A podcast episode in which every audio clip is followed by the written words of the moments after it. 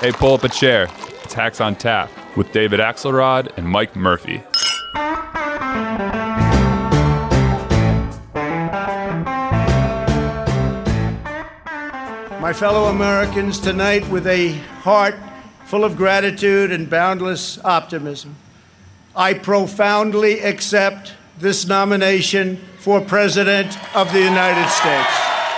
Biden is a Trojan horse for socialism. If Joe Biden doesn't have the strength to stand up to wild-eyed Marxists like Bernie Sanders and his fellow radicals, and there are many, there are many, many, we see them all the time, it's incredible actually, then how is he ever going to stand up for you? He's not. If the Democrat Party wants to stand with anarchists, agitators, rioters, looters, and flag burners, that is up to them. But I, as your president, will not be a part of it. The Republican Party will remain the voice of the patriotic heroes who keep America safe and salute the American flag.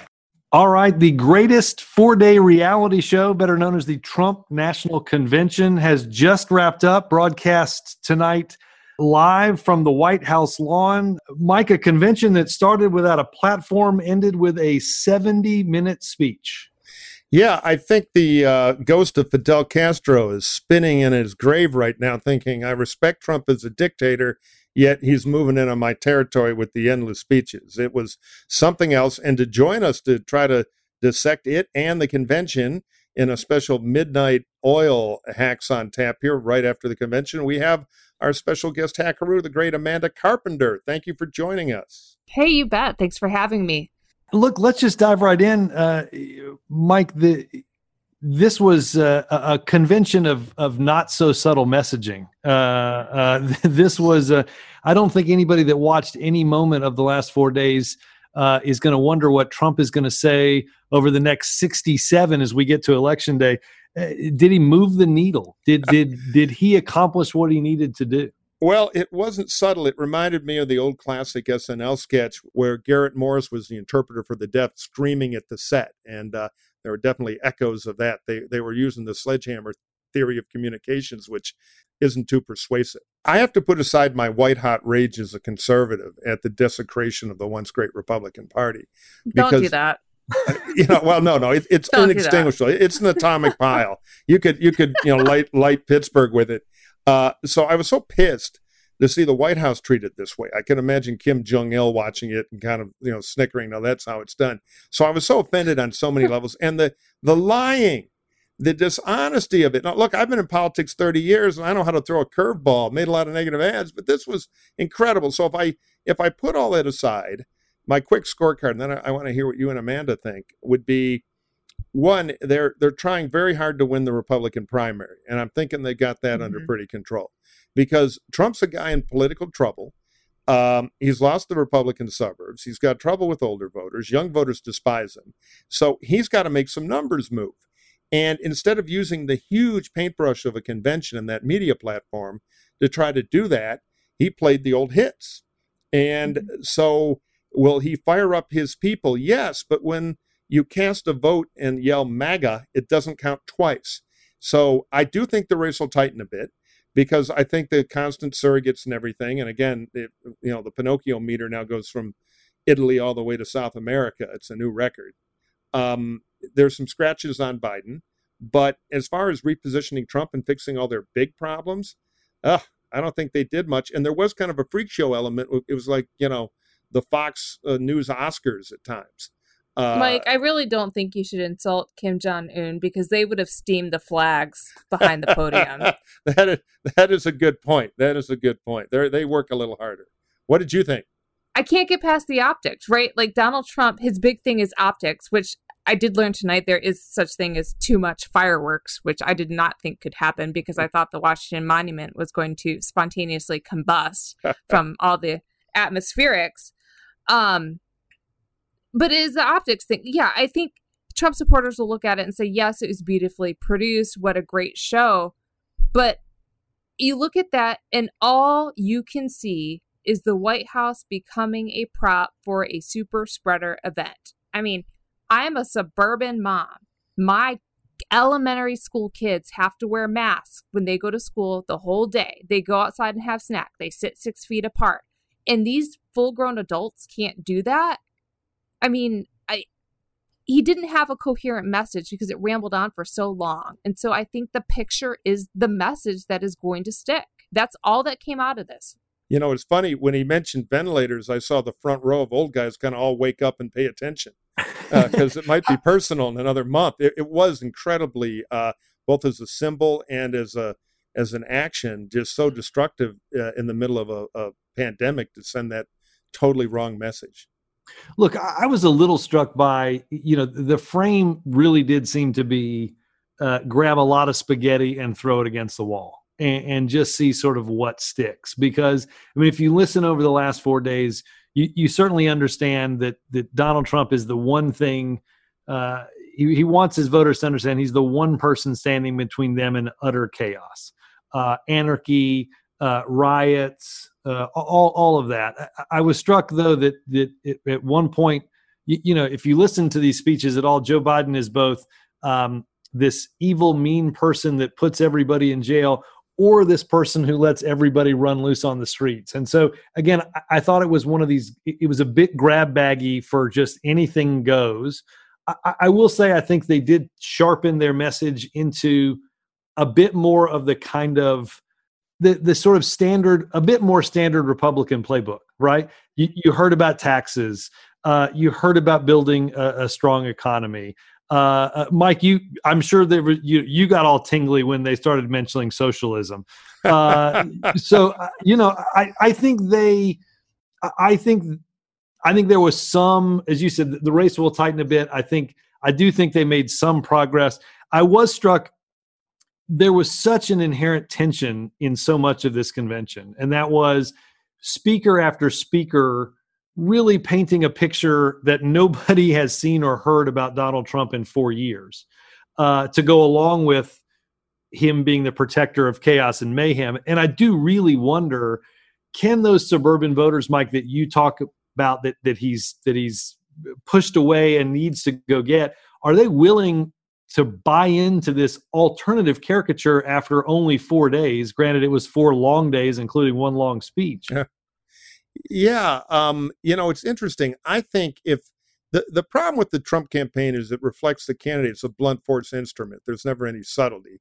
And they've lo- they've kind of given up trying to fix Trump. But if they wanted to do that to move the needle, the convention should have been a craftier deal to draw in those people who have certain economic um, fears about Biden or tend to be, you know, white independents who often quietly vote Republican.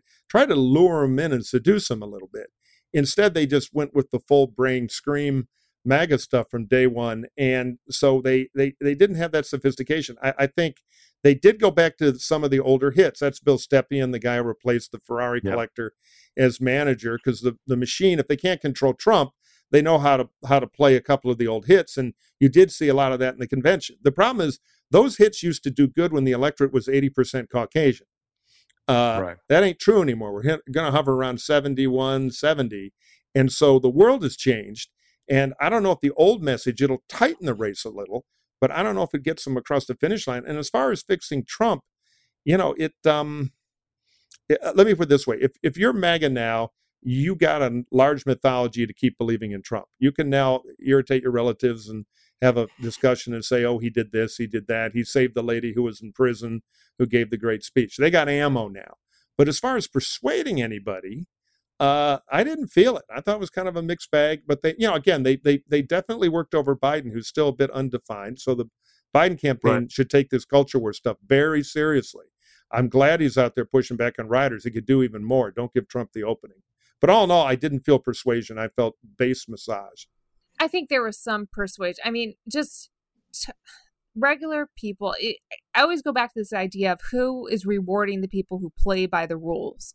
And I do see kind of a breakdown on different issues, right? Like there's the COVID rule abiders, the people who mask and social distance, who Biden is appealing to through the pandemic.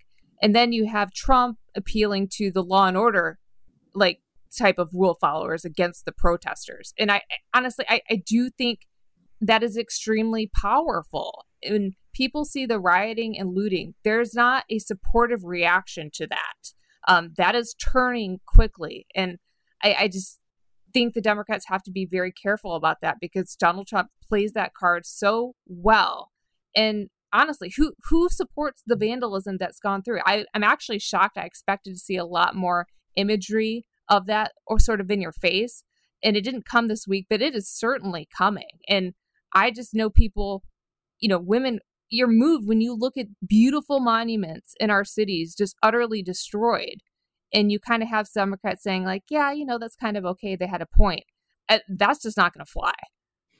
Yeah, and you saw, I think you saw uh, Biden uh, yesterday get out there, uh, record a video that they threw out, uh, did some interviewing today to sort of push back uh, to Mike's point on, I think they're still probably fact checking night one. I, you know, it'll be a, a good week or two before they get to night four.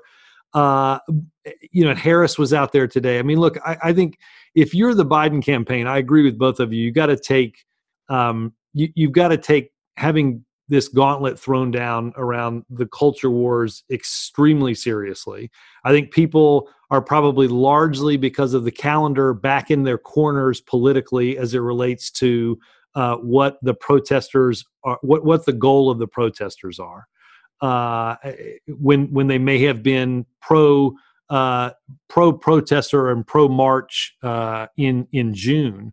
Uh, and and look, I I think you know Biden is going to wake up tomorrow in in a in a in a real campaign uh, that's going to require um, less of the campaign deciding when he wants the campaign to come to him and needing to prosecute this every single day.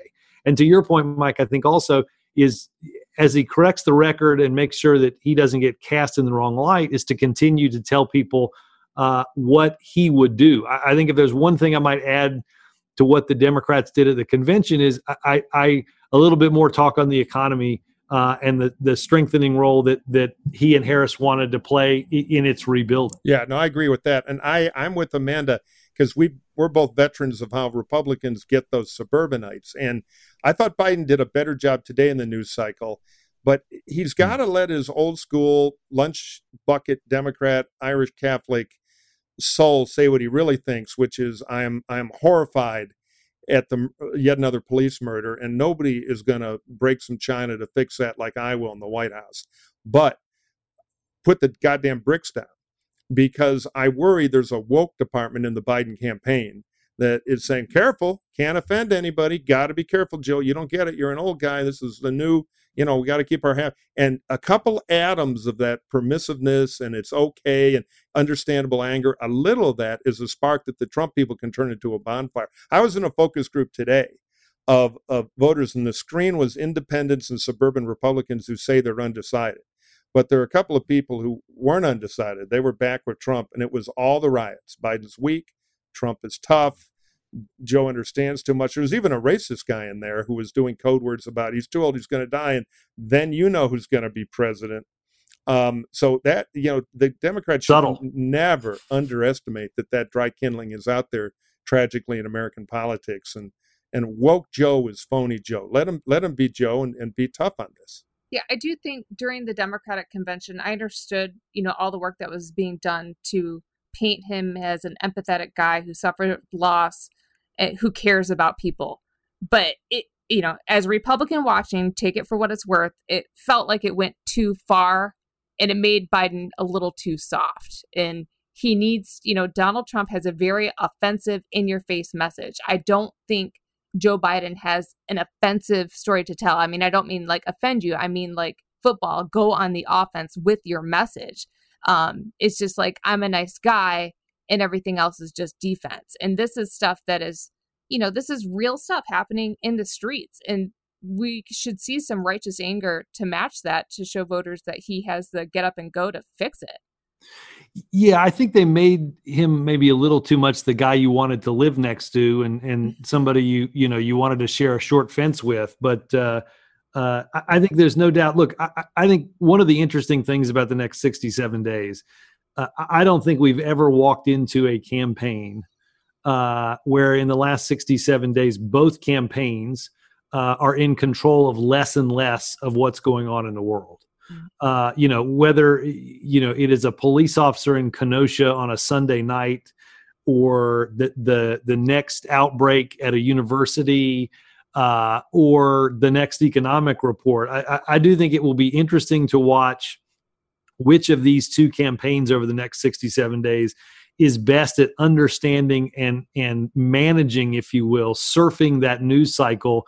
One, to look for places to go, as, as you said, Amanda, on offense, and then other places that they need to just shut down uh, on defense so that the storylines don't become, uh, you know, two, three, four days or something they just lose total control of. You know, it was interesting tonight. You definitely saw a big poker tell. We've talked about this a little bit before. I'm obsessed with it. I wrote a post piece last week on this very topic, which was, yeah, Trump's going to do the law and order, silent majority, you know, Biden's dangerous and there's some power in that form.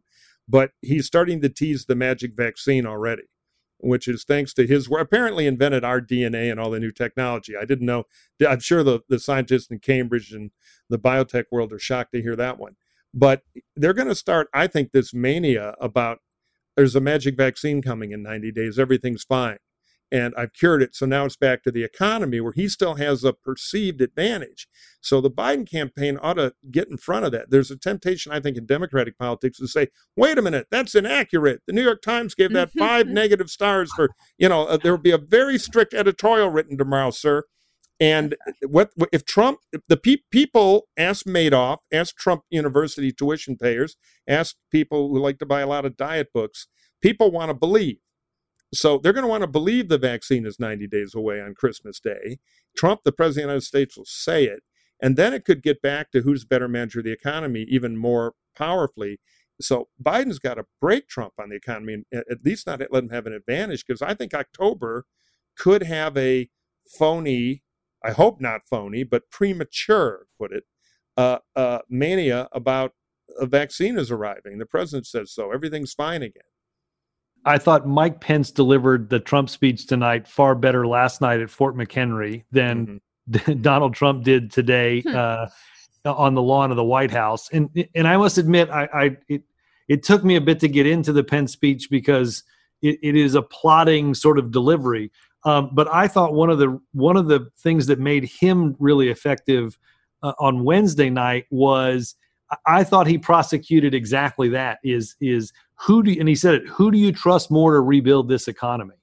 And, and, you know, and, and I was interested too, you know, Joe Biden has gone from being sleepy Joe Biden to being the guy who's been in Washington for forty-seven years. They've swapped that out pretty cleanly uh, and tried to kind of now make him own, uh, hell, Tom Cotton just rounded it up to pure five decades tonight, that he owns fifty years of, of backward Washington decision making, which I don't think is a, a I don't think it's a bad frame for them.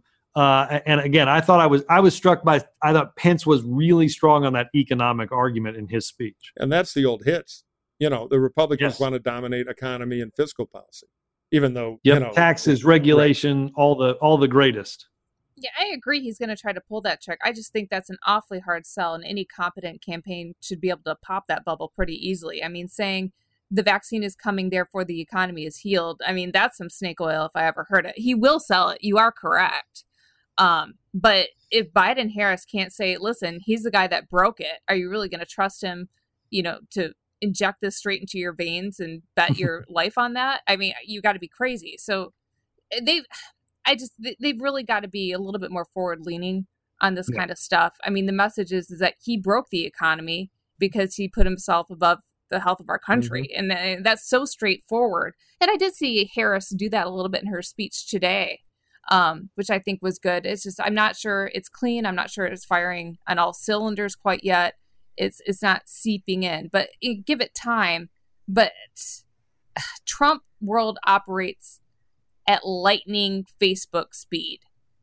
And I, I I'm not convinced Biden Harris is competing on that level. Democrats, I can, I'll, I'll, I'll take this banner up because uh, being the only one currently in this that's a Democrat. But mm-hmm. um, look, we have a tendency, and we've always get made fun of. You, you couldn't, you, you know, you can't put our slogan on a bumper sticker because the the bumper's not that big.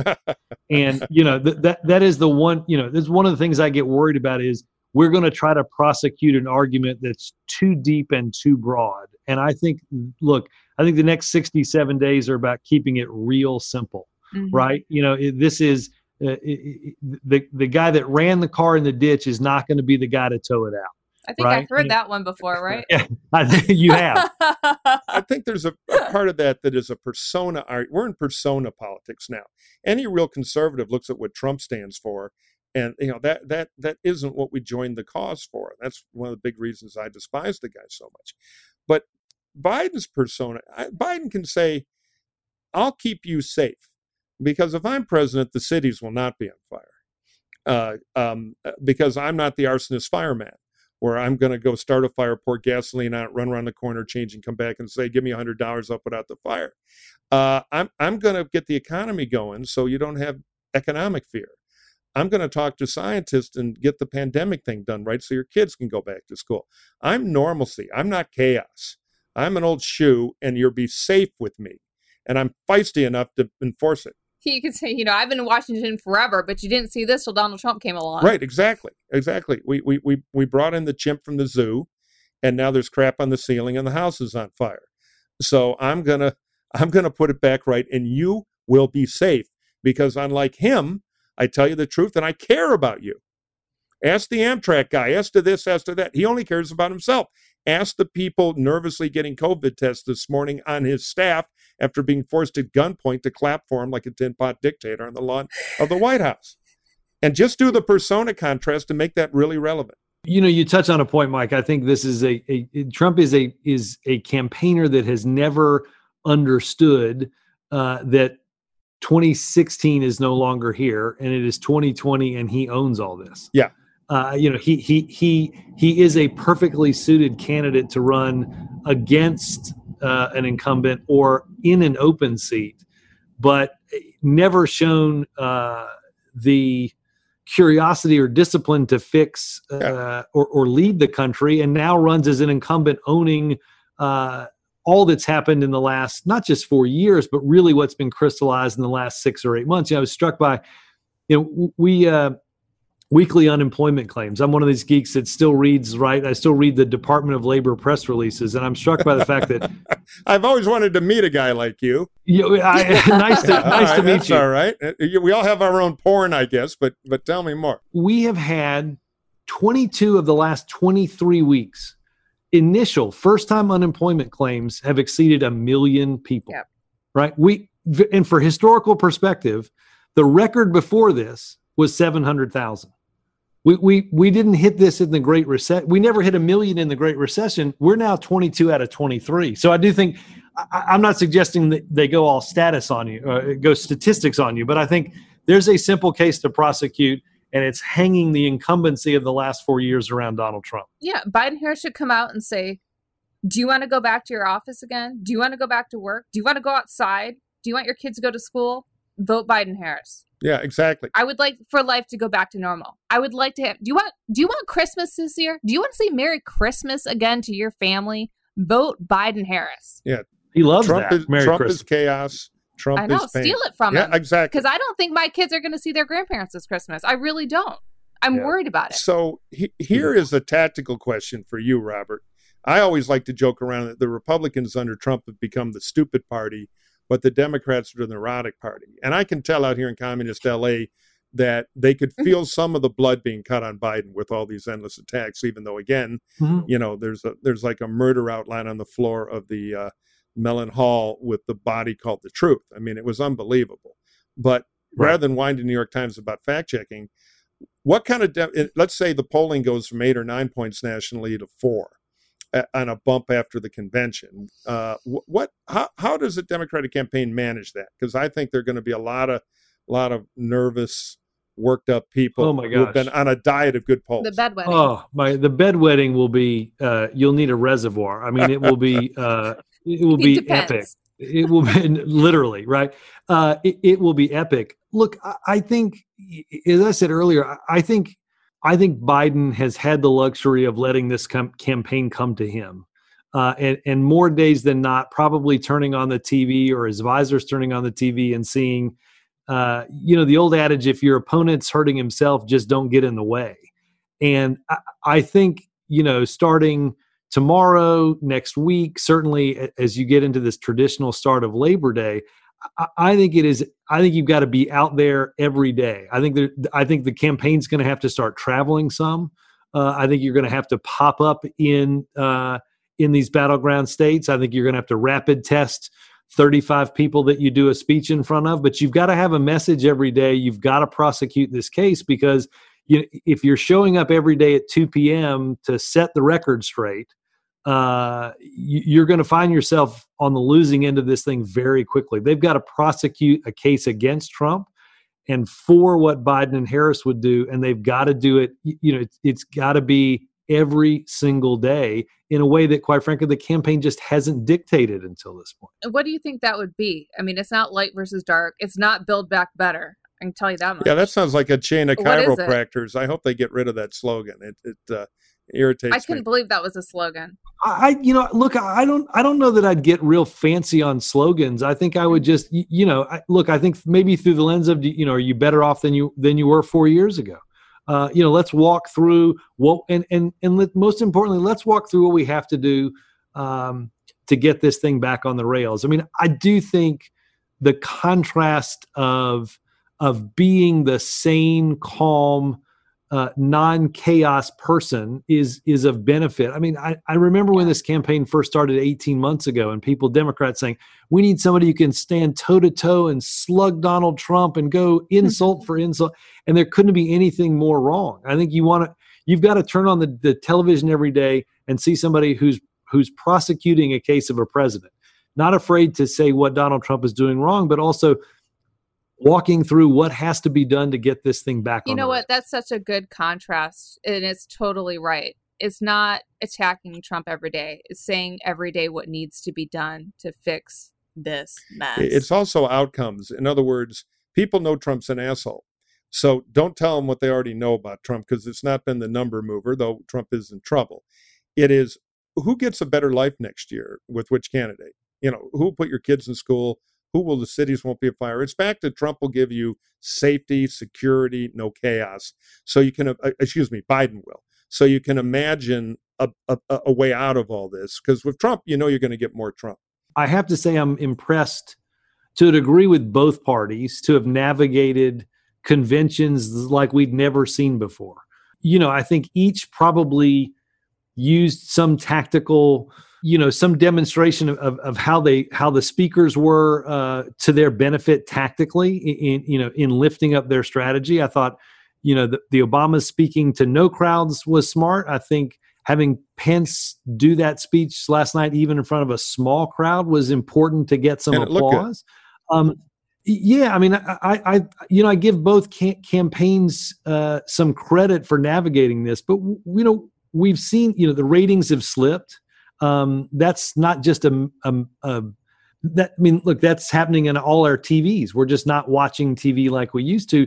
So what do you think, how do these things look going forward? Do they matter the same amount? Do they, will we look back at this and think, eh, wasn't that big a deal these four days on each side?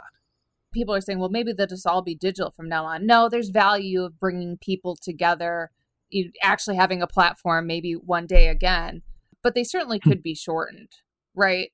Like four days seems awfully indulgent um, for for any. I just for, I watch it because I need to, but it, it's too much. I think some people will go for nostalgia. Thank God we can finally do it, you know, and we're back. And whatever party wants to say we're back and we achieved normalcy will want a big crowd and a nostalgia convention. On the other hand, these things have always been T V shows, and uh, you know, it it is. We're in an evolution now to maybe a new kind of T V show. But I, I think the crowd element is harder to let go. And remember, the conventions are run at, in some ways by the parties that have their own constituency on the national committees. Right. And they love to go from hotel to hotel and check the buffet and pick a city. There's a whole, it's like the model train collectors club. All the feuds have nothing to do with model trains. It's who sat at the head table and who got to wear the good conductor hat on the field trip. So they're hard to kill that way. Uh, and, and we'll see. Well, hey, let's play the music and answer some mailbag questions. It's listener mailbag. Yeah, we're jingle nuts here. That's a radioactive thing from my old Radio Free G O P uh, podcast. And I got to say, your voice is really getting good. Well, yeah, I don't sing like I used to. There's a whole story of those jingles, which we don't have time to talk about. But those are the old famous Big Boss radio jingles, re-sung. And uh, one, one time we're doing an episode, and I'll play all the Trump insult jingles I did back in the old days. If you have a mailbag question out there, Hacker Rouge, you can send it to us at hacks on tap at gmail dot com. That's hacks on tap at gmail dot com. And do us a favor and pretend you're Putin and go fool around with the internet and rate us on Apple Podcasts, because that helps push the podcast to new people who may not know about it. All right, let's take a look and uh, answer some quick questions. This one is from John. He says, I'm a never Trump Republican from Philadelphia suburbs. With recent conversations about Democrats eliminating the filibuster if they win the Senate, how concerned are you that if Trump loses, they can push through single payer, Green New Deal, et cetera with a simple majority? I find myself now reconsidering my never Trump stance as the only way left to stop this crazy agenda from going forward. Tell me where I'm wrong. Well, John, good question. And a lot of never Trumpers do talk about that. There's a big debate going on. You can find a lot of it on the bulwark dot com, where we all write. I, I made a half-hearted pitch for the idea of letting Mitch hang on by one vote because he and Biden would counteract that and be able to square off the progressives. Look, Biden is not for most of that kooky stuff, and he's a wheeler dealer, and the Senate can still obstruct a lot, and the the eliminating the filibuster institutionally is a hard vote to get there. So I think Trump is the big master problem, and I think that is a manageable risk, not as bad as the uh, people think that I'm willing to live with. Okay, Gibbs, here's a question from Garrett. What's the deal with all these White House and Trump campaign staffers speaking in prime top spots at the convention? Is it common for a White House press secretary or communications staffer from the campaign to address the convention? I think she's referring to Kellyanne's uh, Emily uh, Semple McPherson routine with the white gown and the uh, broadcast to America. What do you guys think? Garrett, I, let me just be clear. It is uh, not only is it not common for the White House press secretary uh, or campaign staffers Uh, to speak at the convention, it is uh, virtually unheard of. Uh, you know, we have to always remember, whether it is standing on the White House lawn or working inside the White House, uh, the taxpayers are, are paying for all of this. And the simple notion that any of these uh, individuals should be participating as as speakers, the president shouldn't be speaking behind the seal. I mean, I, I know I sound like some old traditional fuddy-duddy, but I think there have to be Uh, you know, some real lines here around what is uh, what is official duty and what is political. I was struck by Mark Meadows, the former congressman and White House chief of staff, who said, you know, he, he just chalked this up to nobody outside the Beltway cares about the Hatch Act, which prohibits people on the taxpayer payroll from doing politics. So, uh, so much for uh, law and order. Uh, hallelujah, my friend. Amanda, let me ask you a question that comes in from Mary. Once the dust settles from this election, do you foresee a legitimate third party, parentheses, centrist party, emerging from the rubble? That would be a really hard thing to get going. Not impossible, um, but it all would depend on the margin. You know, if Trump loses bigly, uh, as he likes to say, something like that becomes easier to grapple with because he will be eliminated as the default head of the Republican Party. And then you just kind of have these old stale, you know, chairmen kicking around the states. Um, but still, that's going to be hard because G O P as an institution is so built up and ingrained in all the states. That said, I do know people who are looking at this as a generational battle and that the Republican Party has to change. And the infrastructure that is built now is just simply not workable. You look at You know, things that Mindy Finn is doing. Uh, she staged an uh, alternate convention to the one that was going on this week, and just trying to get a coalition of right-leaning folks who do understand the need for principled leadership and are willing to reject Trumpism. So, you know, we'll see. There's always people that are interested in this kind of idea. You kind of think about the Bloombergs and the No Labels Project, and it never really seems to work um, because it is so hard to do. But if it is going to work, you need people committed to, you know, a five, ten, fifteen, twenty year deal. Yeah, I, I will say I was struck this week. Just there was a lot of uh, good reading over this week on how conservatism has left the Republican Party. So uh, it will be interesting to see uh, what comes next from all of this. Amanda Carpenter, you see her on C N N, you read her on The Bulwark.